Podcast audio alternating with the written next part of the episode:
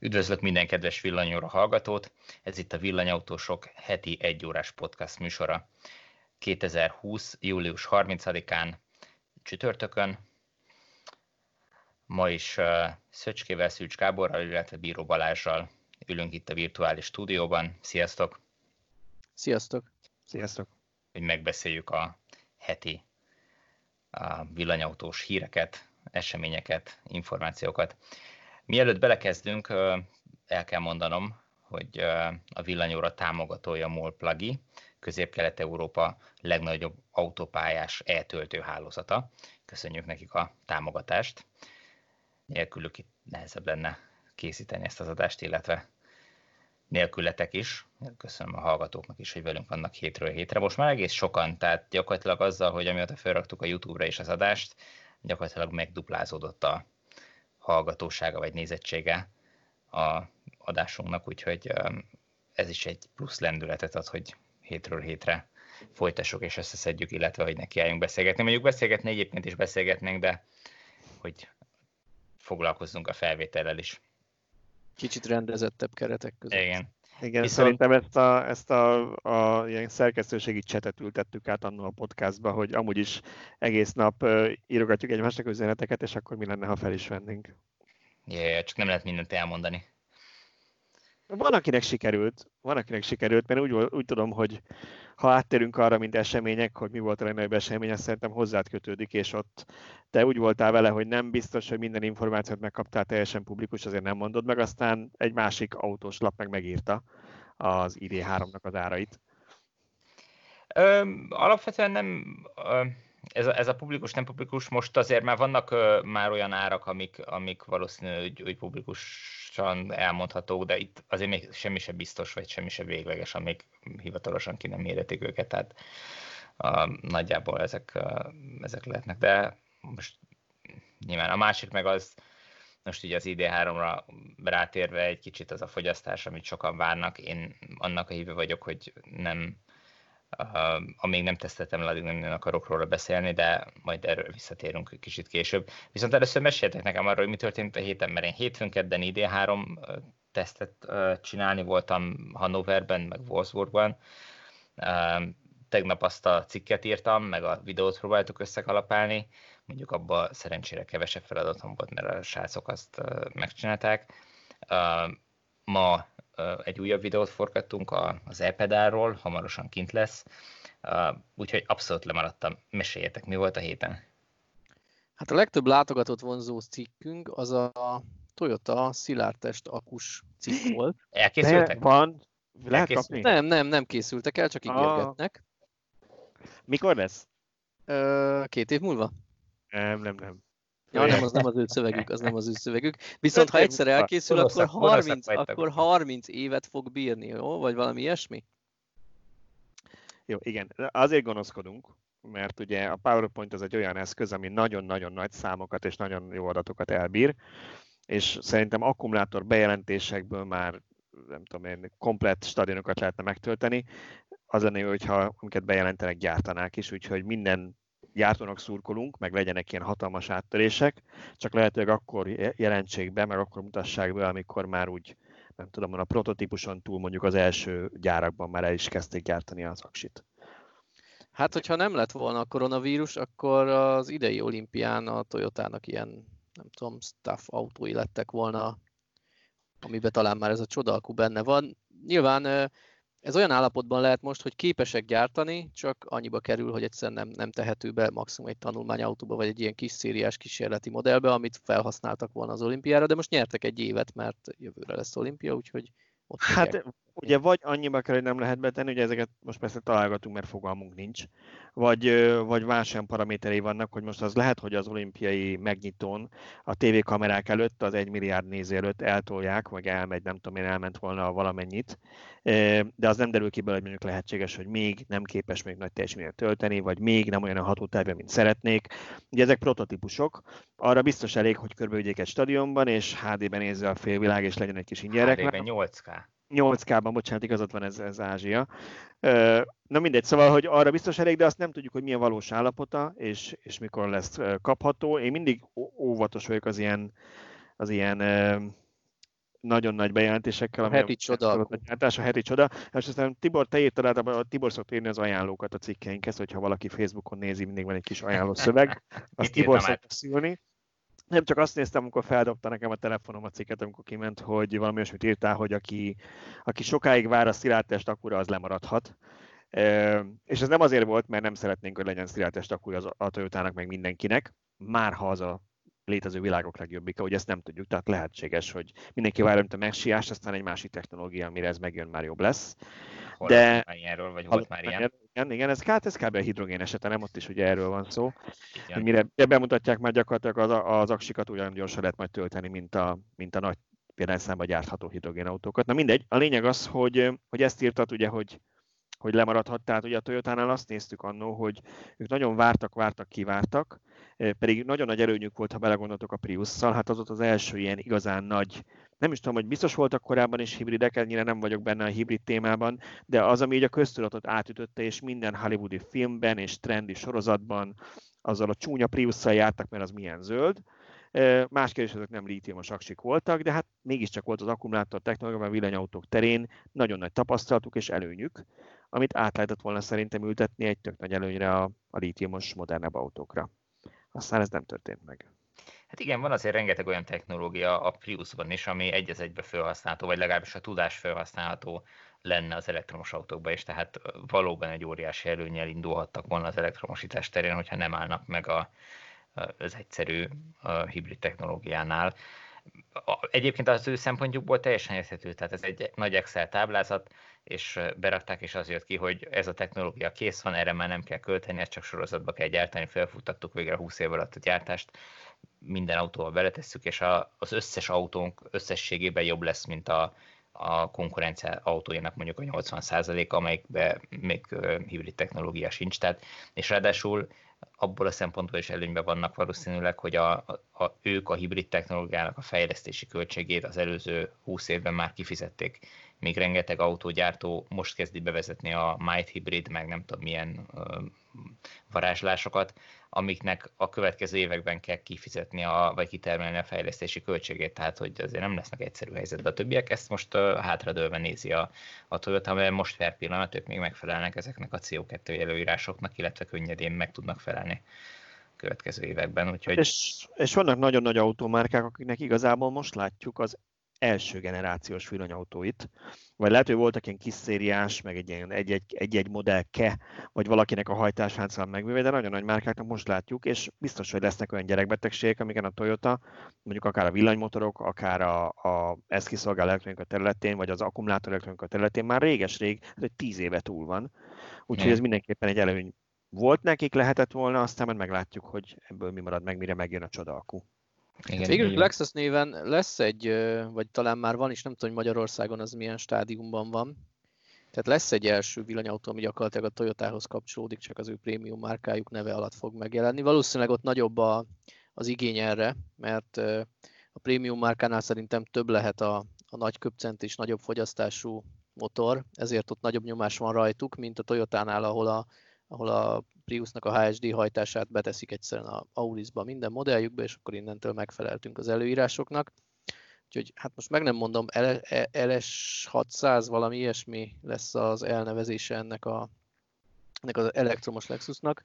Hát én arra nagyon kíváncsi vagyok, hogy mit tud. Paraméterek alapján nem egy hatalmas átütő, tehát kicsit csak ilyen megfelelünk a kényszernek tűnik, de, de lehet, hogy ezt a ezt a kötelező minimumot, ezt, ezt jobban fogja hozni, mint a többiek, úgyhogy én nagyon kíváncsi vagyok rá. Meg amúgy szurkolok is nekik, én sokáig használtam, meg használok most is alkalmanként Prius-t, és én, én szeretem, csak kicsit, kicsit el vagyok szomorodva, hogy így lemaradt, tehát eszembe nem jutott volna a Toyotáról egyéb márkára váltani, hogyha a Toyota kínálna tisztán elektromos autót. Hát igen. Ja. Szóval visszatérve erre a szuperakura, csak hogy azt a témát nem feltétlenül lezárjuk, majd eldöntitek, hogy akartok-e hozzá még mondani valamit, de hogy ne hagyjuk ezt függőben, hogy 2025-re várják a limitált mennyiségű gyártás beindulását. Úgyhogy a pici gonoszkodásunk az elején ennek szólt, hogy most 2020 közepe van, és egy olyan hírverés sikerült, ami igazából 5 év múlva kezdődik a limitált gyártás. Túlzottan senki ne tartsa vissza a lélegzetét, de nyilván reméljük, hogy lesz belőle egy jó villanyautó. Hát ez Igen. az a lebegtetés, hogy ne vegyél meg mást a konkurenciától, várj erre. Hát igen, meg ezzel ők, ők azt tudják mondani, hogy ők már a jövőt fejlesztik, és már fú, nagyon ott van a kanyarba, hogy, hogy elkészüljön az, ami még senkinek nincs, de nekik már, már ott van, és nekik, nekik ott lesz mindenki. Ugye, aki lelkes Toyota rajongó a következő egy-két évben azt fogja szajkozni, hogy de hát a Toyotánál már ott van, és fejlesztik, és valószínű pont ugyanilyen szinten még 30 másik cég áll a, a szilárdtest akkumulátor fejlesztéssel. Valószínű egyiknek se lesz sokkal hamarabb meg a technológia, olyan a gyártásbeli problémákat kell megoldani, amit még egyelőre senkinek se sikerült megugrani. És ugye nekem az, az a legnagyobb problémám ezzel, hogy a szilárdtest akkumulátorok nem, hogy autókban nincsenek még egyelőre, még ilyen kísérleti stádiumban se, de a kisebb eszközökben se. Tehát én addig a szilárdtest akkumulátorral kapcsolatban komoly reményeket nem támasztanék, amíg a, mondjuk mobiltelefonokban meg nem jelenik, vagy, vagy számítógépekben meg nem jelenik. Tehát kisebb, olcsóbb eszközökben, amiben mondjuk nem kell teljesítsen 10 évig, meg 20 évig, de legalább egy három évig lássuk már, hogy, hogy tényleg működik-e, vagy egyáltalán, hogy, hogy olyan mennyiségben, amiben mondjuk egy, egy notebookba kell, e, le tudják gyártani. Tehát föláll egy olyan üzem, amelyik e, képes mondjuk, mit tudom én, egy millió notebookhoz legyártani az akkumulátort. Az nem egy nagy mennyiség, tehát az autóból, az néhány ezer autónak az akkumulátora lenne, de, de jussunk el idáig. Ilyen sincs még. Tehát nem tudsz hát, menni egy, egy notebook üzletbe, hogy te szilárdtestakus notebookot akarsz venni. Hát be tudsz menni, csak furán fognak rád nézni. Szóval távol álljon tőlem, hogy Teslás példát hozzak, mert még te, miért tennék ilyet. De ugye annó nekik az volt a nagy ötlet, hogy volt a Panasonicnak ez a hatalmas, akkor már kihasználatlan kapacitása a régi notebookok gyártására, azokra a cellákra, meg voltak a gyárak, csak már mindenki túllépett. A notebookoknál az volt a lényeges, hogy minél vékonyabb legyen, meg, meg kisebb helyen elférjen, ezért átértek ezekre a különböző zacskós és egyéb megoldásokra, és ott volt kihasználatlan a 18650-es cellának a gyártókapacitása, és emiatt olcsón, vagy viszonylag olcsón, hát nyilván nem az olcsóságról híres a de mondjuk viszonylag olcsón lehetett nagy akkumulátorokat gyártani villanyautókba. Tehát amit te mondasz, Tibor, az olyan szempontból is jó lenne, hogy, hogy le tudná vinni ezeknek a jövőbeni szilárd testakus autóknak az árát, ha mondjuk már, már gyártanának évi több millió notebookba, telefonba ilyen aksikat. Amortizálni lehetne esetleg a, a kutatásfejlesztési költségeket is, stb. stb. Tehát Hát nem meg tesztelni, főleg tesztelni valós körülmények között, még ha nem is autóban, hanem, hanem máshol, de látnánk, hogy a laptoptáskába szoktak-e felrobbanni ezek. Hát például, így van, így van. És a másik dolog meg, ami szintén biztos, most ugye mondod a fejlesztési költségeket is, hogy a nyilvánvaló, mint egy új technológián, ennek, ennek nagyon magas lesz az ára. Tehát arra számítani, hogy mondjuk egy Toyota Aurisban ez csak úgy megjelenik. Yarisban, nem? Yarisban vagy Yarisban megjelenik, az hát elég valószínűtlen. Valószínűleg tehát, a leg kapja meg majd először szintén. Pontosan így van, igen. Tehát, hogy nyilván a legdrágább Lexus ott lesz, és uh, majd mit tudom, 2030-ra vagy 2035-re leszivárog egy, uh, egy-két alacsonyabb kategóriába is, de, de nem lesz az, hogy most, tehát ahhoz, hogy, hogy ez egyik napra a másikra felváltsa a litium akkumulátort, az kell, hogy mondjuk egy vagy két nagyságrendel az első pillanattól kezdve olcsóbban lehessen gyártani, hasonló, tehát a mostanihoz hasonló egyéb jellemzők mellett. De hát azért lássuk benne nagyon kicsi a valószínűség, hogy nagyságrendi ugrást tudjanak elérni egyik napról a másikra úgy, hogy most még sehol nincsenek. Tehát most, most még azt a szintet se tudják megugrani, amit a litium akkumulátorok megugranak, tehát csodát várni ezektől szerintem teljesen fölösleges. És addig, amíg ők fejleszgetnek, addig más pedig majd letarolja a piacot. Ahogy, más ahogy kicsit, gyárt. Más meg gyárt, és igen. És nekem most itt erről ez jutott eszembe egy másik témánk, ami, ami szintén viszonylag olvasott cikk volt, hogy Németországban, Skandináviában azért még elég népszerűek a kombiautók és elektromos autó gyakorlatilag nem létezik ilyen karosszériával. A Teslának nyilván nem, nem top priority, hiszen az USA-ban a kutya se vesz kombit, ott nem is tudom valamilyen 2% a kombi, de az mint Subaru, vagy valami ilyesmit olvastam egyszer erről egy ilyen statisztikát, tehát ott, ott teljesen kiment a divatból, annak ellenére, hogy 10-20 éve még ott is szerették. Ázsiában soha nem szerették, tehát ott, ott soha nem, nem merült fel, ott mindig a zsiguli forma szedán kellett.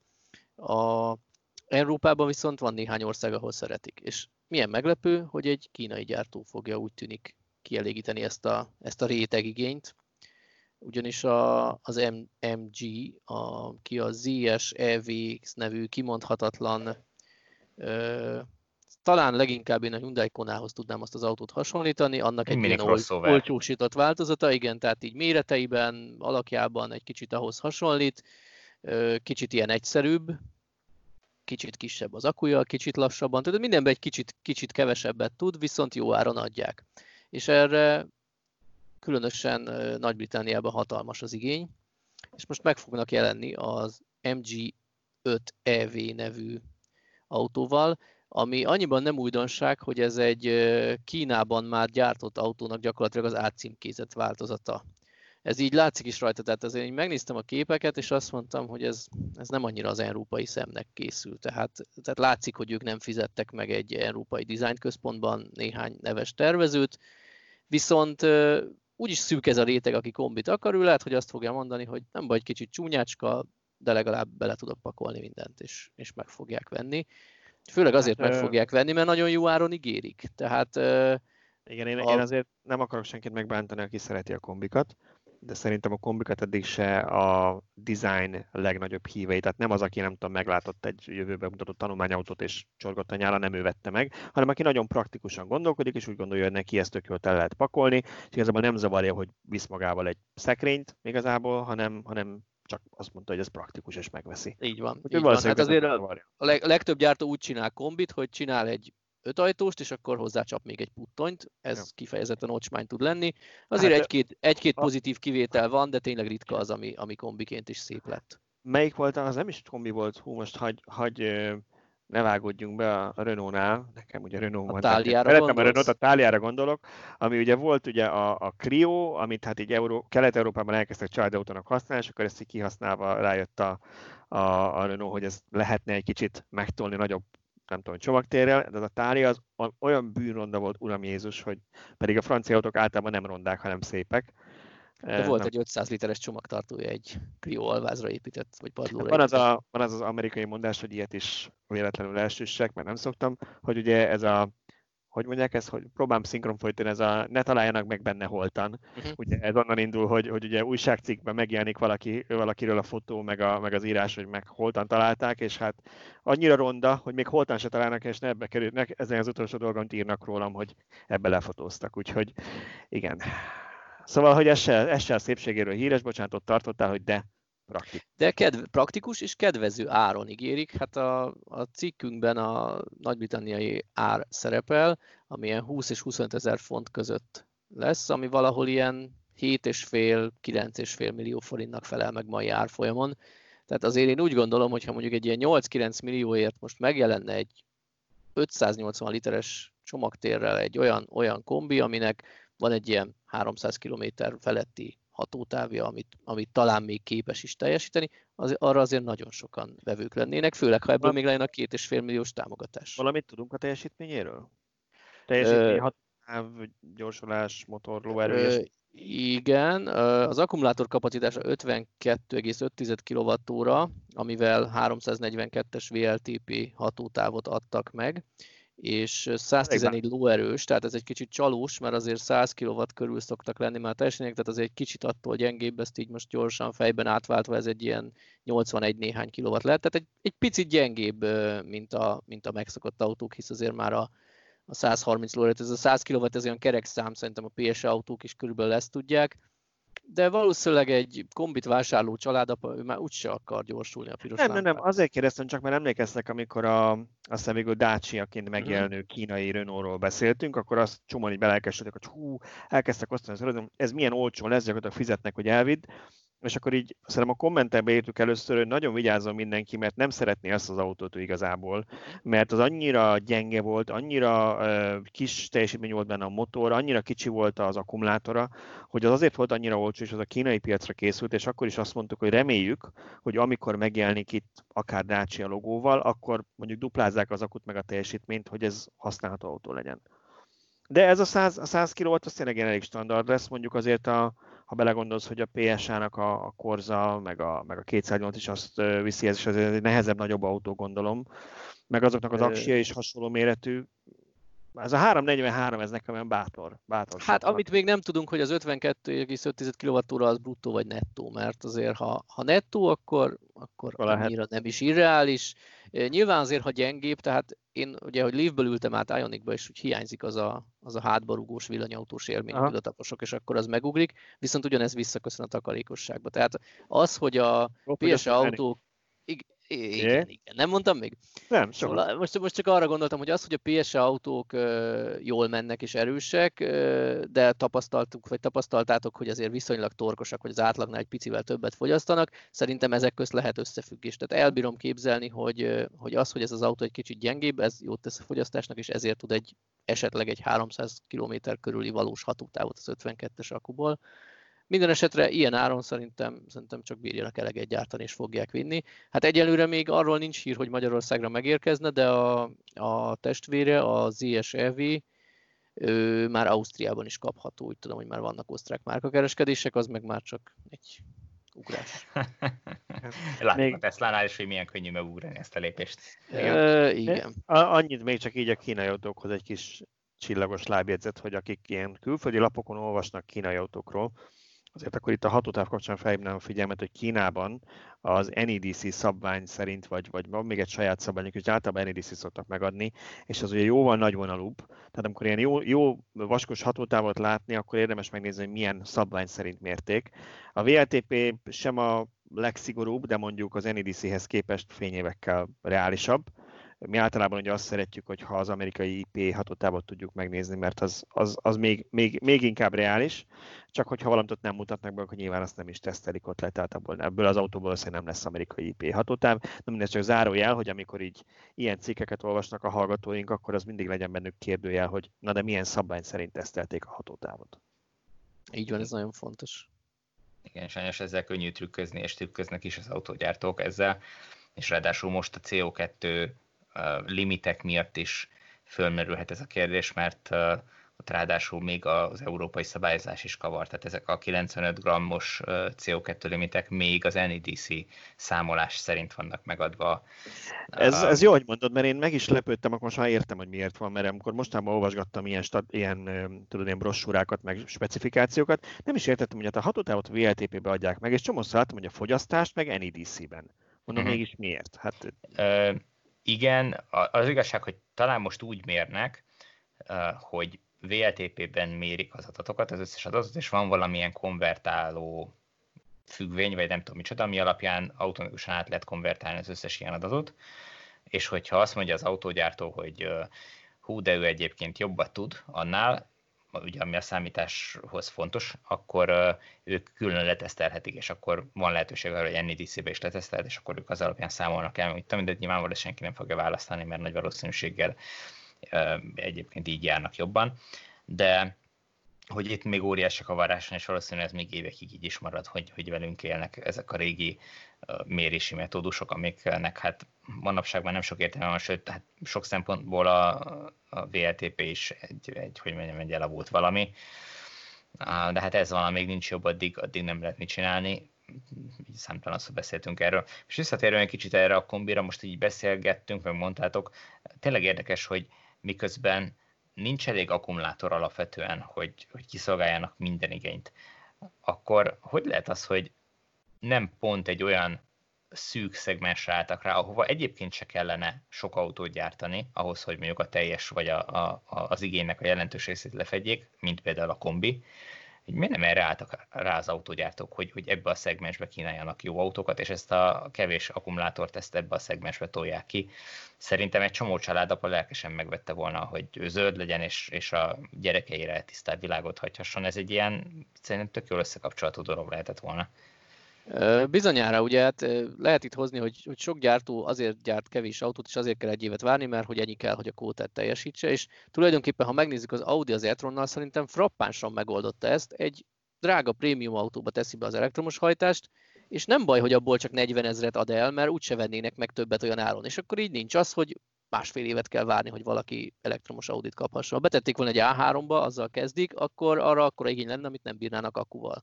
Így viszont így viszont nincs rajtuk nyomás, tudnak annyit gyártani, és talán ugyanezt megtehetnék egy kombival is, amiatt én úgy gondolom, hogy nem feltétlenül teszik meg, hogy kevesebb példányba jutna, hiszen egy kombiba nem tehetnének bele egy 30 kWh akut, mert a sarokig se jutna. Mert azért egy nagyobb, nehezebb autóról van szó alapvetően.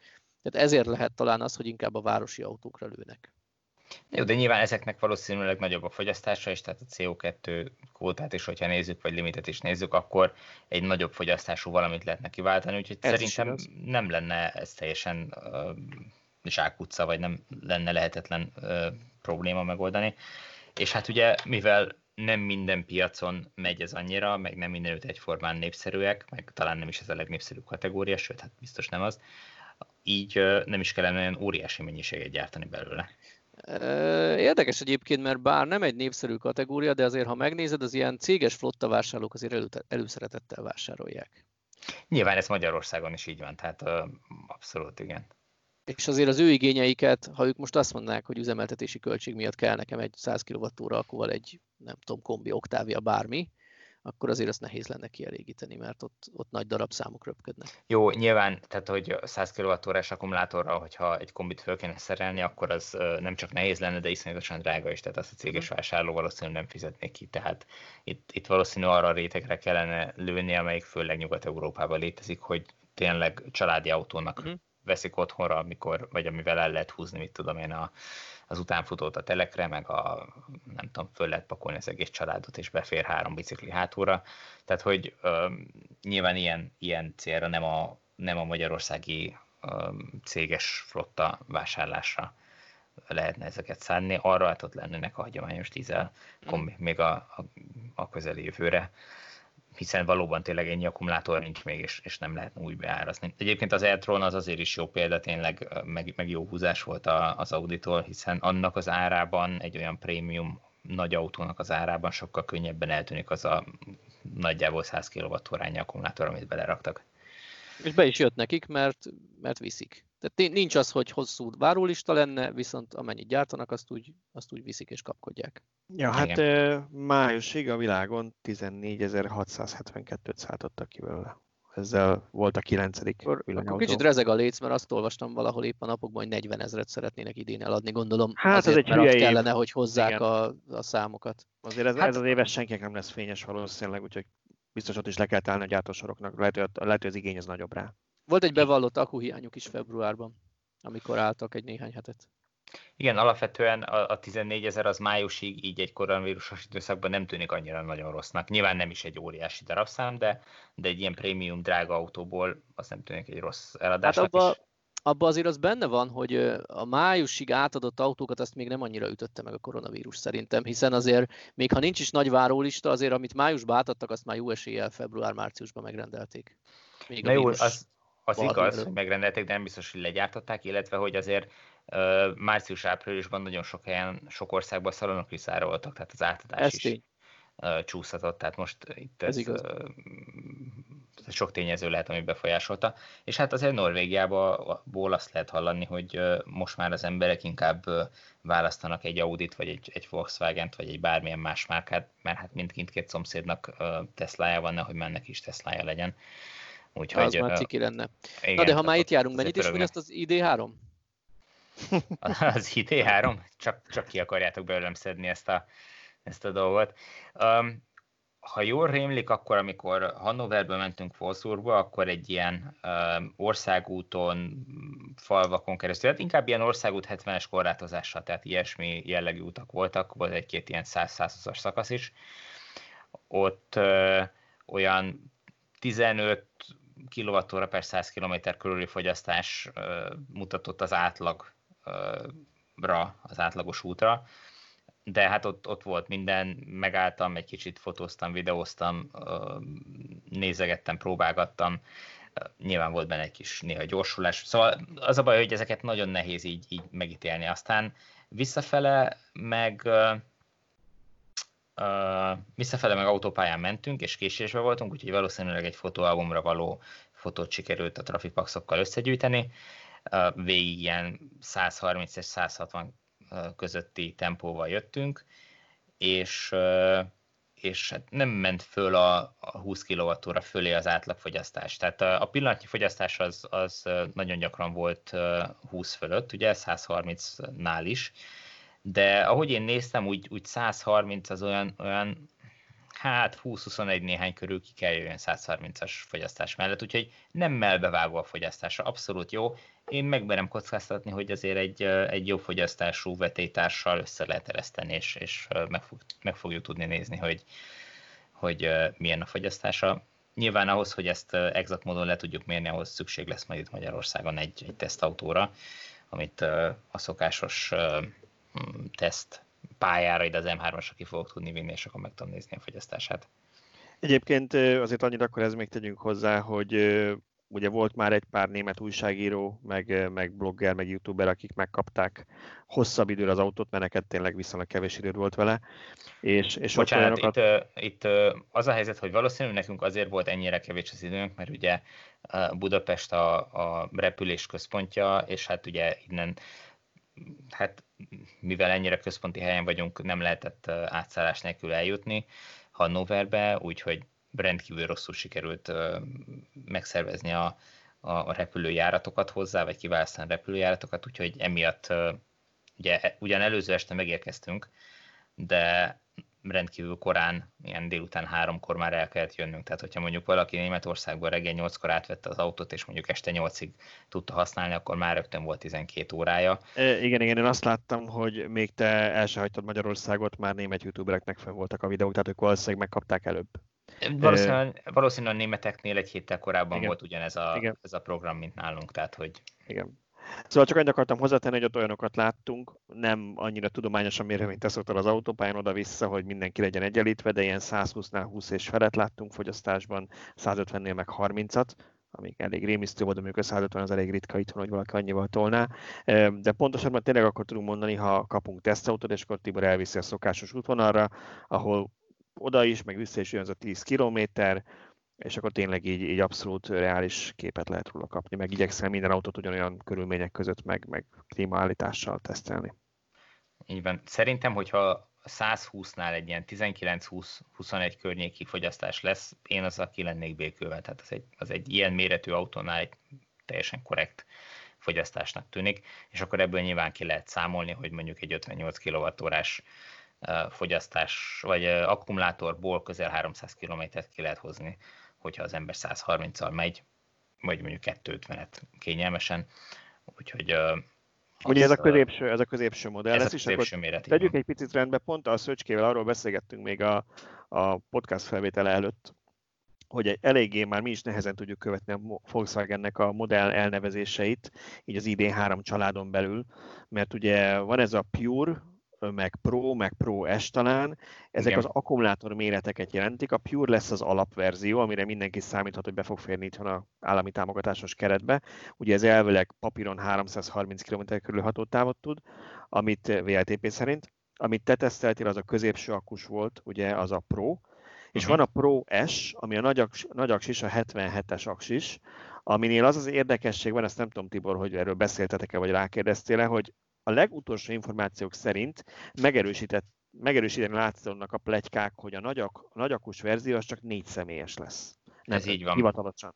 Igen. Tehát az ez... valami miatt, nyilván nem azért, mert a középső gyerekülés helyére beraktak még három, nem tudom én, cellát, és nem lehet oda rakni senkit, hanem hogy valószínűleg az autó súlya annyi, hogy nem akarták volna öt személyesre vizsgáztatni, vagy nem? Vagy típusengedélyt kérni öt személyt. Sajnos ezt nem tudtam megkérdezni, ezt kifutottunk így az időből, hogy én most ott kereskélyek Wolfsburgban valakit, aki ezt meg tudja mondani, mert az a helyzet, hogy ott állt néhány mérnök egy-egy ilyen apró standszerű valaminél, hogy demozzák a, nem tudom, a head-up display-t, meg a, a, az autó elektronikai rendszerét, meg a töltés, meg nem tudom micsodát, de bármit kérdeztem, mindig valaki máshoz irányítottak, hogy, hogy ez ne, hát ez nem az én területem, de a, valamelyik kollégát kellene megkérdezni, és egyszerűen annyi időm nem volt, hogy itt minden kérdésre mindenkit végigkérdezgessek, de, de szinte biztos, hogy, hogy ugye meg volt tervezve ez a, ez a rendszer valamire, valamilyen tömegre, úgy számolhattak vele, hogy, hogy mire megépül az autó, és eljutnak odáig, hogy elkezdjék gyártani, addigra a 77 kWh akkumulátornak mondjuk lesz egy akárhány kilogrammos tömege,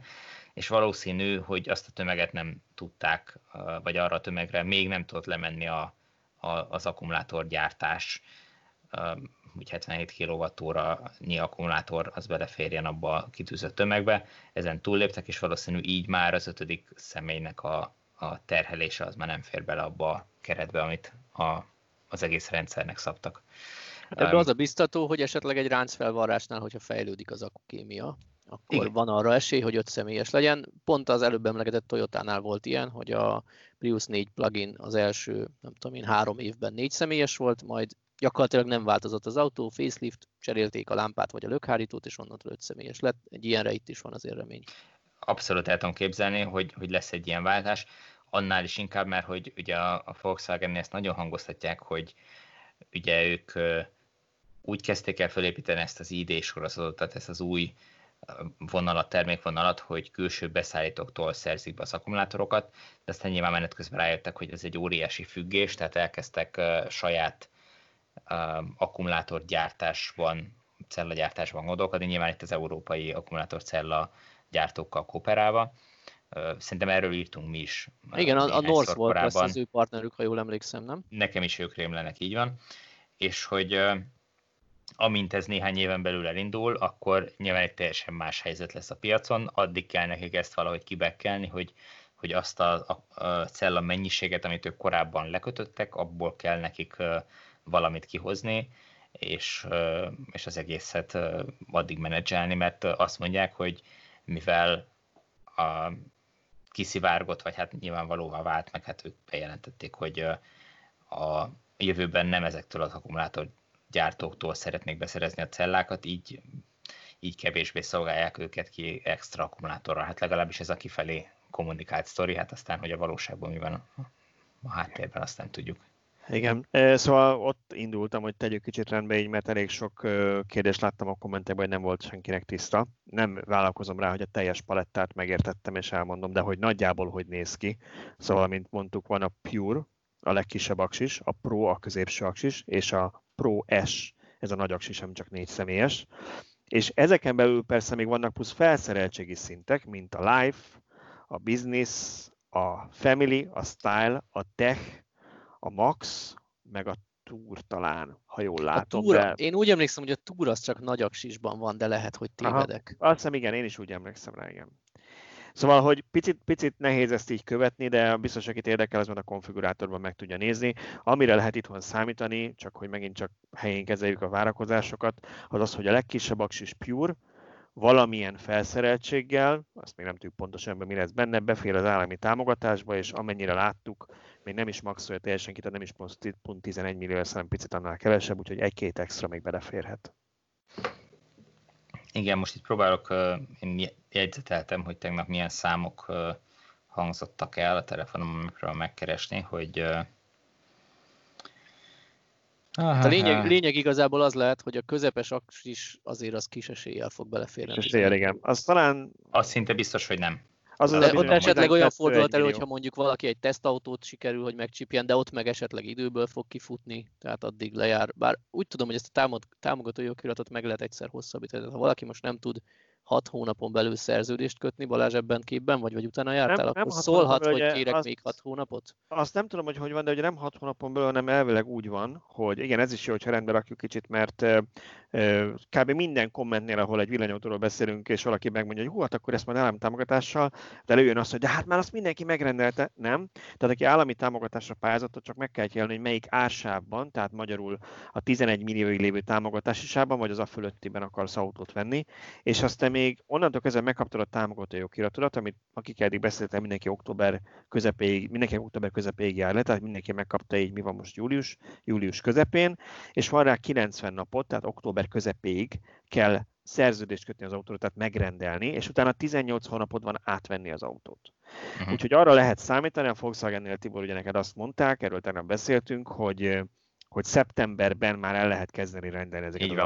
autókat. Tehát akinek van támogatói okirata, ő számíthat rá, hogyha tetszik neki, tud rendelni egy Pure ED3-at, és utána, hogy azt mikor kapja meg, hát szerintem Q1-nél előbb biztos nem, viszont arra van 18 hónap, tehát ha nem, nem olyan nagyon sürgős neki, akkor a kiszállításra határidő nem lesz probléma. Így van, nagy valószínűséggel, amit most szeptemberre megrendelnek, azt a következő év első felébe le fogják tudni szállítani. Tehát itt ugye a, a gyár addigra fölpörög.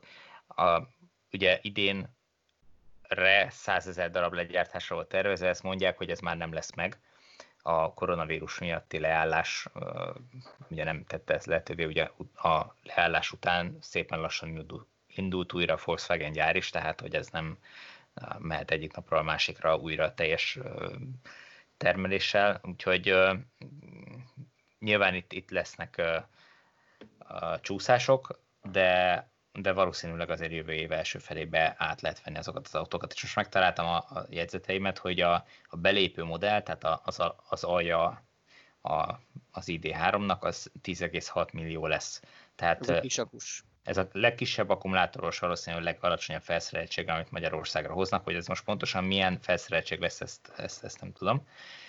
De hogy uh, nyilván ebben még egy-két extra beleférhet, hogyha ha valaki ügyesen összeválogatja a dolgokat, talán esetleg akudni is lehet, a fene tudja. Viszont az 58 kWh akkumulátorra szerelt verzió az, az 12,1 lesz. Tehát az, az már biztos nem fog beleférni. Ezért 1 millió forintnyi engedményt egy ilyen modellnél, amire hát valószínűleg Nyugat-Európába sorba állnak, meg hogyha Magyarországon nem is lesz esetleg nagy sor érte, bár hogyha jó autó, már pedig én nekem nagyon tetszett, akkor, akkor, akkor esély, esély azért itt is népszerű lesz. És akkor ennek van a, a performance, vagy erősebb verziója, a 204 lóerős, az 12,6 millió lesz, tehát ott már nincs olyan óriási különbség, egy félmilliós különbség van, és akkor az erősebb modellt lehet hazavinni. És annyit tudunk még, hogy a, a csúcs, csúcs verzió az olyan 17,1 körül lesz. De itt ugye én ha jól tudom, akkor ezek még nem kihirdetett árak, tehát hogyha mondjuk lesz holnap egy, nem tudom, ugrás a forint árfolyamban, akkor ezek bármikor tolódhatnak. Tehát itt igen, és annyit még szerintem tegyünk hozzá, mert ha már arról beszéltünk, hogy vannak ezek a Pure Pro, meg Pro S, meg azon belül még a felszereltségek, egy picit még megcsavarja ezt ez a First Edition, ami nem mindenkinek tiszta. Tehát amit Tibor is tesztelt kint, ez a First Edition, ez az első 30 ezer legyártott darab. Ez a közepső aksisból egy előre konfigurált, előre a felszereltségi szintet nagyjából meghatározott kínálat. Ez nem a leg, tehát ez még a közepső aksisból sem a 12,1 milliós, hanem valószínűleg annál drágább, mert ebben jó pár extra Biztosan. benne van. Így van, így van, így van. Hát én erről ilyen 15 millió körüli árakat hallottam. Ma az abszolút lehet. reális, így van, abszolút reális. Ezek, ezek jó felszerelt autók, és ugye azt, azt tudni kell, hogy például a, a vezetés támogató rendszer, mint ahogy egyébként más gyártónál se, itt sincs alapból benne, az egy, nem is tudom, tehát egy, egy felsőbb szint, és meg egy másik jegyzetet próbálok így elővenni. Hát az a kérdés, hogy ezt bele tudják-e utólag aktiválni, mert például a, az erősebb motor a középső akusnál úgy tudom, hogy az, az csak szoftveres korlátozás jelent, és utólag is kérhető. Igen, próbálom ezt felidézni, ez volt kérdésként is, elhangzott kérdésként is, és azt hiszem, hogy igen, ez, ez szoftveresen az, az kérhető. Igen, tehát itt a vezetés támogató rendszereknek is van három szintje, és a, a kettes szintű önvezetés biztosító Assist System Plus, vagy Plus, az, az, a, az, a, leg, az a harmadik szint, tehát a, a standardben csak olyan van, ami a sávelhagyásra figyelmeztet, a szembejövő forgalomra figyelmeztet, a, a ráfutást előzi meg, valami kikerülő asszisztensszerű van benne, meg a, a, a parkolásnál, hogyha neki mennék valaminek, akkor ráfékez, ennyi van benne. Más nincs, és akkor a, a, a kulcs nélkül indítás, meg uh, uh, riasztó, meg, meg tolatókamera, ezek van az Assist Systemben, és akkor a, a plusz verzió azt, azt tartalmazza csak a kettes szintű önvezetést. És ja igen, ez, ez marha érdekes volt, hogyha már itt tartunk, és itt van feljegyezve nekem, hogy a, a, a kormánykeréknél, azt nem tudom a videóban mennyire volt föltűnő, vagy, vagy, vagy mennyire, vagy kellően kihangsúlyoztam el, hogy a kormányt azt most már nem kell húzni oldalra egy kicsit, mint általában ezeknél az önvezető rendszereknél, például a Nissan Leaf-be is, meg, meg szinte az összesbe, ami, amit én eddig vezettem, hanem elég csak hozzáérni, mert kapacitív a felülete, ugyanúgy, mint a, a mobiltelefonok kijelzőjének. Tehát, hogy, hogyha hozzáérek, és én azt, a, azt az ellenállást, az elektromos ellenállást kifejtem a, a, a bőrömmel, akkor már érzékeli, hogy én fogom a kormányt, és, és abba hagyja a csipogást, nem nyaggat tovább, hogy, hogy fogjam a kormányt. Úgyhogy ez egy tök jó újítás, amit én más autóban még nem láttam. Szóval az a bizonyos 10,6-os ára, amit ugye mindenki most szerintem uh, tudomásul vett, az, az talán olyan szempontból még, még érdekes lehet, hogy abban azért valószínűleg belefér egy mondjuk egy 11-es AC töltés, mert általában ugye 7,4-el fogják szállítani, ha jól tudom. Tehát Nem biztos, hogy a kis fontos, az lesz nagyobb AC töltés lesz nem, nem tudom, ez már a Volkswagen, nem hiszem, hogy technikai akadálya lenne, mert azért a 11-es AC töltést el kell egy kisakunak is bírnia, max, hogyha a Volkswagen azt mondja, hogy ebbe a konfigurációban nem rakja be. Persze, persze, persze, nyilván. Az, az, igen, de elméletileg beleférhet, mert mondjuk az, ugye, ott van még 400 ezer forint mozgástered, az azért ennyiben nem fog kerülni, a Ferrari reméljük. Vagy akár ugye arról is volt szó, hogy állítólag a kisakus verzió alapból 50-es DC-t tud, de és ezt nem tudom, hogy ezt megerősítették-e Tibor, hogy elméletileg kérhető extraként a 100-as DC bele. Tehát valószínűleg az aksi bírja, csak, csak van más, nem tudom én, erős áramú rendszeren spóroltak, hogy plusz pénzé lehessen kiszámlázni. Azt persze nem tudjuk, hogy ez, ez mindig fontos, hogy erre, aki mondjuk erre adja a fejét, várja meg egy-két tesztet, hogy a töltési görbében ez számít-e. Ugye mhm. láttunk olyan autókat, amik 100-as DC töltéssel vannak reklámozva, és akkor azt látod, hogy igazából mondjuk három perccel tölt fel gyorsabban, mint az 50-es testvére, mert, mert elméletileg persze tudja kezelni, de az első két percben, és meg akkor sem es fel százig, csak mondjuk csak 70-ig vagy 60-ig, szóval hogy ezt érdemes mindig megvárni, hogy megéri egy ilyen extrát kifizetni az adott típusnál. Reméljük majd a tesztautónál sikerült töltési görbét is mérni. Mindenképpen fogunk, mert ez egy, egy nagyon fontos, amiket nem is tudom, én nem láttam a videót, de, de Szöcske, te láttál valamit, azok alapján, a számok alapján nem tűnik rossznak a, a, a töltési görbe. Hát én annyit tudok, amennyit ott kipróbáltam, Wolfsburgban ott volt a, az ebédnél a, a parkolóban a, egy olyan akkumulátoros villámtöltő, amiről már mi is írtunk.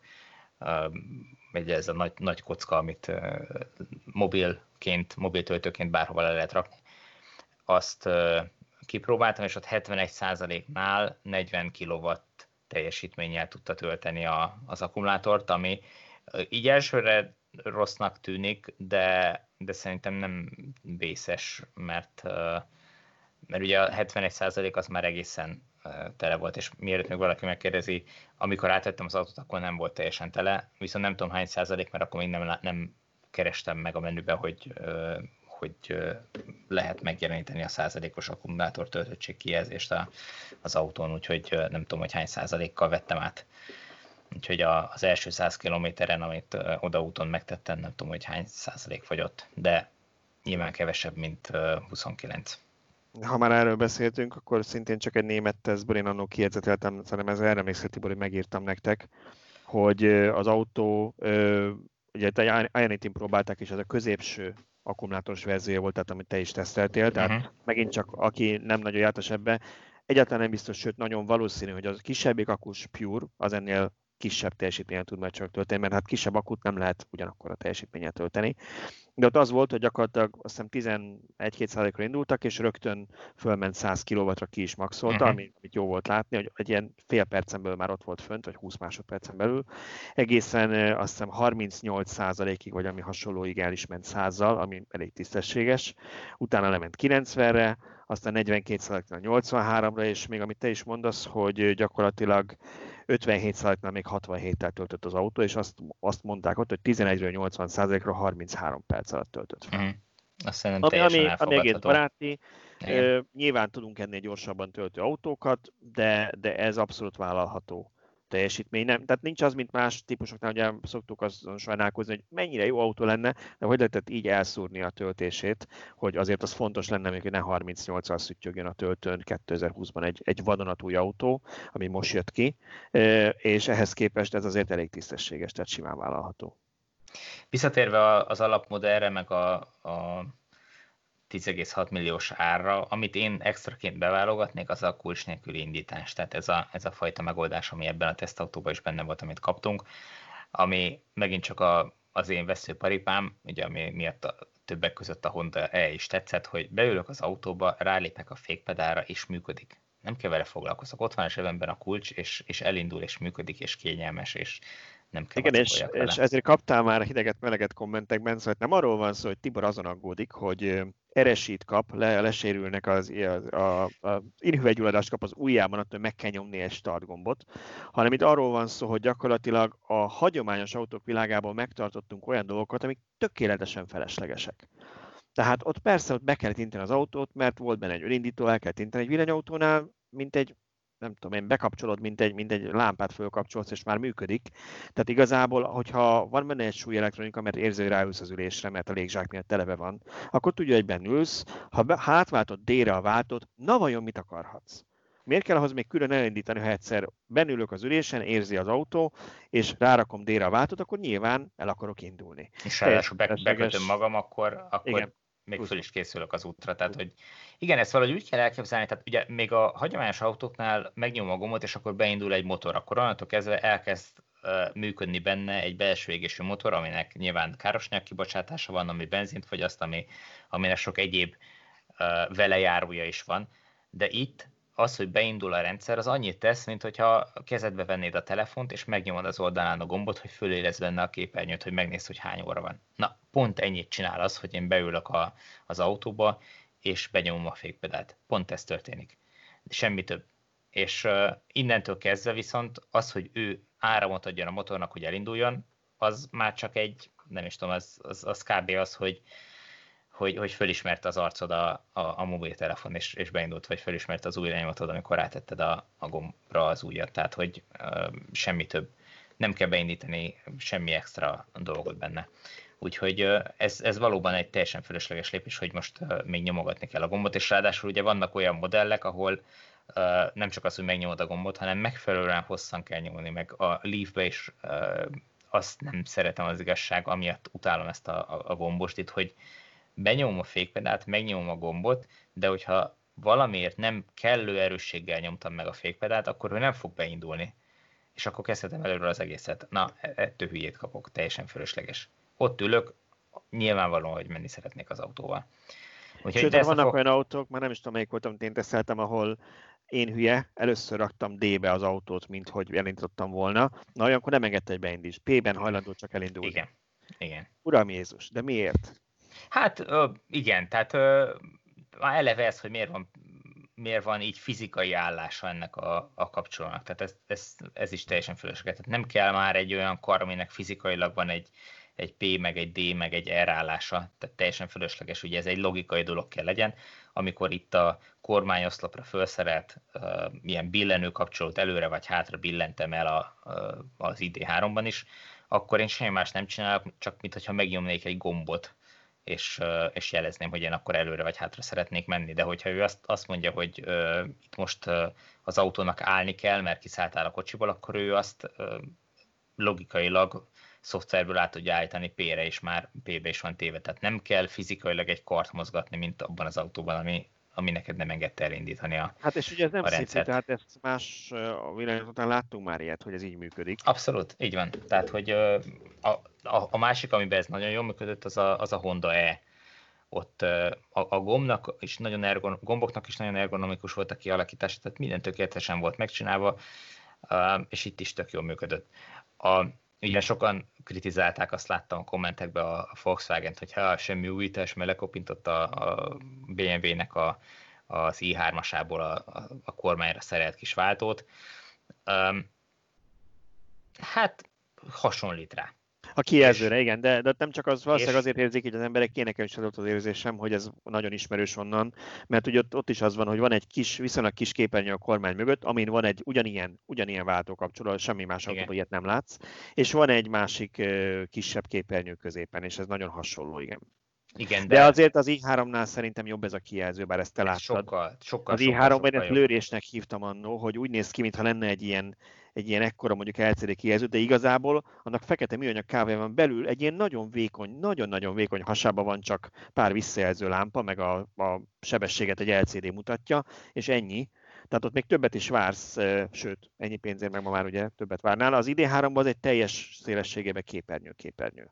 Igen, igen, tehát anélkül, hogy bántanánk az i3-at, nem erről van szó, de hogy ahogy az ID3-ban a Volkswagen kialakította ezt a kijelzőt, az sokkal ergonomikusabb, sokkal több információ, sokkal kellemesebben, esztetikusabban van föltéve, tehát egy sokkal használhatóbb kijelző van az ember előtt. Összesen lehet a kettőt hasonlítani. Azt, hogy most a, a sebesség vagy az irányváltónak a, a formája, vagy a kialakítása az hasonlít, hát Istenem, hát száz éven keresztül néztük, hogy a két ülés közébe volt téve egy bot, és mindegyik úgy működött. Most akkor ott is fújogni kellett volna, hogy most egymásról másolnak a gyártók, hát ez van, ez egy, ez, ez egy irányvonal, és az igazság, hogy míg az i3-nál nagyon nehezen tudtam, vagy, vagy igazából nem is tudtam megszokni a, a működését ennek az előre-hátra billentős valaminek, nem tudom miért. Én, én, én ez. Szégyen, szégyenlem, de szerintem vagy téged hívták fel, hogy YouTube videót néztem meg, amikor emlékszem, beültem az autóba, soha nem vezettem még i3-at, ilyen váltót még nem láttam, hát már automata váltós autókat jó párat vezettem, és ott agyaltam, hogy hogy a fenébe kell ezt működtetni, pedig, pedig nem áll tőlem távol az ilyen érdekes technikai megoldás, az nem biztos, annyira intuitív. Igen, tehát ott, de azt én nem tudtam megszokni, hogy, hogy most akkor előre billentem, és akkor előre megy, vagy előre billentem, akkor hát. Szóval, hogy ezt valahogy így most se tudnám felidézni, hogy ez ott hogy működött, de a, a Volkswagen-nél két-három ilyen váltás után ott volt a kezembe, tehát, hogy nem tudom, mi, mi volt más, vagy miért volt más, de ez, ez valahogy könnyebben megszokható volt de az is lehet, hogy csak már, már kellően sokat vezettem i3-at, BMW i3-at ahhoz, hogy most már ez így menjen, nem tudom, bármi lehet. Úgyhogy, és, és azt tudom, hogy azért akik, akik i3-at használnak, ők szeretik ezt a fajta megoldást, és végül is még ez mindig sokkal jobb megoldás, mint a két ülés közé tenni egy régi vágású, váltókart. fizikai váltókart, így van, tehát hogy ez, ez még mindig egy sokkal jobb dolog. Én nekem nagyon tetszett, ahogy a Volkswagen ezt megoldotta. És visszatérve még itt a, vezetés támogató rendszerekre, ezt a videóban is nagyon lelkedeztem, de tényleg döbbenetes volt, hogy egyrészt az, hogy a, a sebességeket tök jól tartotta. Tehát én a videóból beszéltem, és akkor csak azt vettem észre, hogy én nem vettem észre a sebességkorlátozást, azt vettem észre, hogy az autó magától lelassított, és megakadályozott, hogy belefussak valami trafipaxba.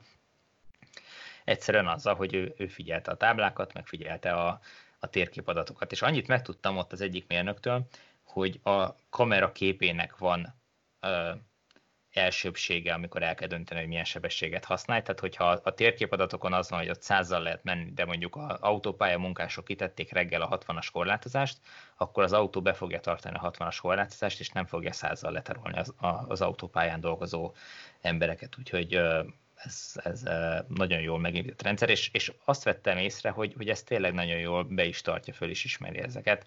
Mondjuk most így visszaemlékezve, nem tudom, hogy volt-e ilyen, ilyen idéglenes sebességkorlátozás, de, de amit táblát én, én figyeltem és észrevettem, azokat mind tökéletesen betartotta. És ugye hasonló rendszer volt már a tavaly általam is kipróbált e de az Magyarországon az akkori térkép térkép adatok alapján össze-vissza állítgatta a sebességeket, tehát ott az autópályán lelassított 60-ra, teljesen véletlenszerűen, meg ilyenek, tehát meg más táblákat meg nem vett észre. Szóval ezek a rendszerek azért folyamatosan fejlődnek, és ez szerintem sokkal jobb rendszer volt, mint ami az e volt egy évvel ezelőtt.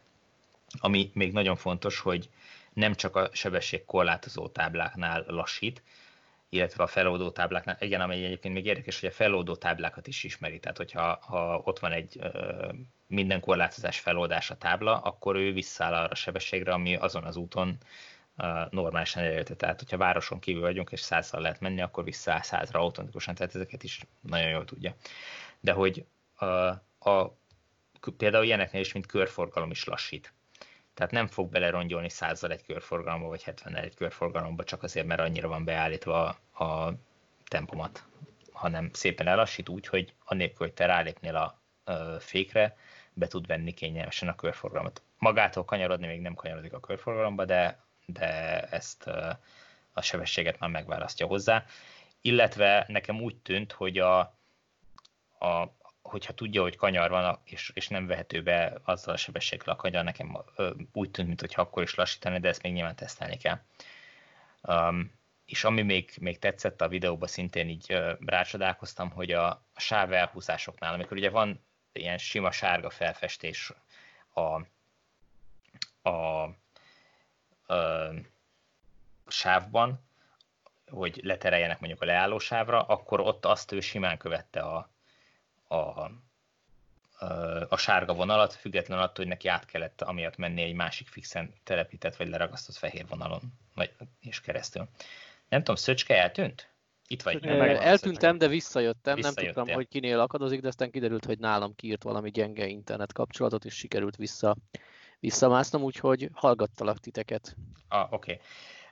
Lassan kifutunk az időből, viszont van még egy dolog, amiről mindenképpen beszélnünk kellene, ez pedig az abdai villanyautós találkozó 16-án. Um, tudsz erről mesélni nekünk egy kicsit, mint a villanyautós találkozók tudara? Résztvevője? Hát meg, megismerője, meg, meg, meg minden tudója. Igen, minimális információm van, de mindenkit tervezek erről egy részletesebb cikket is írni. Az a lényeg, hogy ha valaki szeretne a múltkor Kelet-Magyarországon, most Nyugat-Magyarországon részt venni egy villanyautós találkozón, augusztus 16-ára írja be magának a naptárba. Egy egész napos ilyen családi napjellegű programot szerveznek ott németágiék, és fontos, hogy a gyerekeknek is terveznek valami programot, valamilyen falunappal lesz talán ez így összekötve vagy összehangolva, a felnőttek pedig villanyautókat nézegethetnek, talán még ki is próbálhatnak, töltőforgalmazók fognak megjelenni, akiktől lehet érdeklődni, kérdezni, vásárolni. Még olyat is láttam, hogy akár kedvezményeket is biztosítanak, aki most itt, itt vásárol tőlük. Annyit kértek, hogy mindenki regisztrálja a részvételi szándékát. Ez egyrészt nekik információ, hogy mekkora részt, hány, hány résztvevőre számíthatnak. Ugyanezt Miskolcon tapasztaltam, hogy hogy próbáltam foglalni éttermet, de, de amikor azt sem tudom, hogy 20 vagy 80 ember lesz, akkor ez azért nem egyszerű, tehát itt, itt ez, ez nagyon nagy segítség a szervezőknek, hogyha nyilván benne van, hogy valaki nem jön el, vagy mégis eljön, de azért egy, egy nagyságrendet tudjon, hogy 30 vagy 80 emberre számoljon. Úgyhogy az ev találkozókukat gmail.com címen lehet regisztrálni, és azt kérik, hogy adja meg mindenki, hogy hány fővel, honnan érkezik, adjon meg egy elérhetőséget, e-mail címet, mobiltelefonszámot, adja meg az automárkáját, típusát, és lesz lehetőség arra, hogy egy közeli pizzériából ebédet rendeljünk, így csoportosan ezt kihozzák nekünk. Aki ezzel szeretne élni, az adja meg előre azt is, hogy, hogy mit kér ebédre. Szuper, és ez egy vasárnapi nap. Tehát így van, ez egy vasárnapi nap lesz. És Ezen kívül... Elárul... Igen? Ne, csak az, hogy ezt, ezt eláruljuk, most már eláruljuk, most már belekezdtem, hogy uh, kipróbálunk egy Ionicot, ami mennyi 270 ezer uh, kilométert ment? Így Eddig. van, így van. háromszor olyan... cseréltek benne akut, vagy négyszer? Re, nagyon remélem, hogy ezt sikerül összehozni, főleg ha így már bepromóztad, én még nem mertem volna kimondani, mert még azért egy picit a levegőben lóg, de ha nem most, akkor összehozzuk később, tehát biztos, hogy lesz ilyen, mert nagyon érdekel a, az autó tulajdonosát is, engem is, meg szerintem rengeteg olvasónkat, hallgatónkat is nagyon érdekli, hogy mit tud egy első életében taxiként használt Hyundai Ioniq. Erről a típusról ugye felröppent a extrém jó fogyasztása mellett az, hogy elpusztíthatatlan az akuja, és még csillió kilométer után is 100%. Ebben én magam is nem annyira hiszek, hogy most akkor ezt, ezt hazudja a szoftver, és 100%-nak mondja, vagy tényleg az. Úgyhogy mi most azt szeretnénk kipróbálni, hogy az én autómmal, ami ilyen 51 néhány ezret futott, egymás után fogunk menni Budapestről az abdai találkozóra, ha összejön, azonos sebességgel, majd néha helyet cserélünk, hogy egymásnak se fogjuk a szelet, stb. És kíváncsiak vagyunk, hogy melyik autóban mennyi marad az akkumulátorban a végére. Nyilván igyekszünk majd ilyen ODB mm, eszközzel és alkalmazással is monitorozni közben, hogy, hogy mit mutat, mit, mit, mit közöl magáról az autó, és, és mi lesz a valóság. Úgyhogy ha minden igaz, akkor, akkor készül egy ilyen teszt. Meg én olyan szempontból is kíváncsi vagyok erre az autóra, hogy, hogy mennyire kopott meg. A, a Hyundai nem vagyok elégedett olyan szempontból, hogy, hogy ez a belső műanyagok, ezek azért ugye eléggé karcolódnak. Ha az ember egy lakáskulcsal a kezébe kiszállít, biztos, hogy egy örökre ott maradandó karcot alkot a, az ajtó kárpitban, ami itt egy műanyag bevonat. Nagyon kíváncsi vagyok, hogy egy ugyan időben nem, nem túl, mert azt hiszem 2016-os vagy 7-es modellről van szó, viszont 270 ezer kilométer azért az sok, és ez mhm. taxi használatba került bele, úgyhogy nagyon-nagyon kíváncsi leszek, hogy, hogy mit mutat ez az autó, ezt szeretnénk letesztelni majd Abdán. Szuper, nagyon jó. Akkor mindenki ide be a naptárába, aki uh, szívesen jön egy ilyen találkozóról, tudunk, uh, tud velünk is találkozni, tud az autógyártókkal autókat megnézni, de tényleg sokszor olyan típusok fölbukkannak, amik nem túl gyakoriak a hétköznapokban, amikkel nem lehet találkozni általában, úgyhogy megéri eljönni a találkozókra, és, és akkor kiderülhet, fényderülhet erre is, hogy, hogy bírja 270 ezer kilométer utána az Ionic, Hyundai Ionic. Na hát, urak, köszönöm szépen, hogy ezt a ma estét erre a beszélgetésre szántátok. Akik esetleg ezt a podcastot hallgatva éppen a Balaton átúszás távját teljesítik, azoknak kitartást kívánunk. Hajrá, már nincs sok hátra. Úgyhogy, és jövő héten újra találkozunk. Sziasztok! Sziasztok! Sziasztok!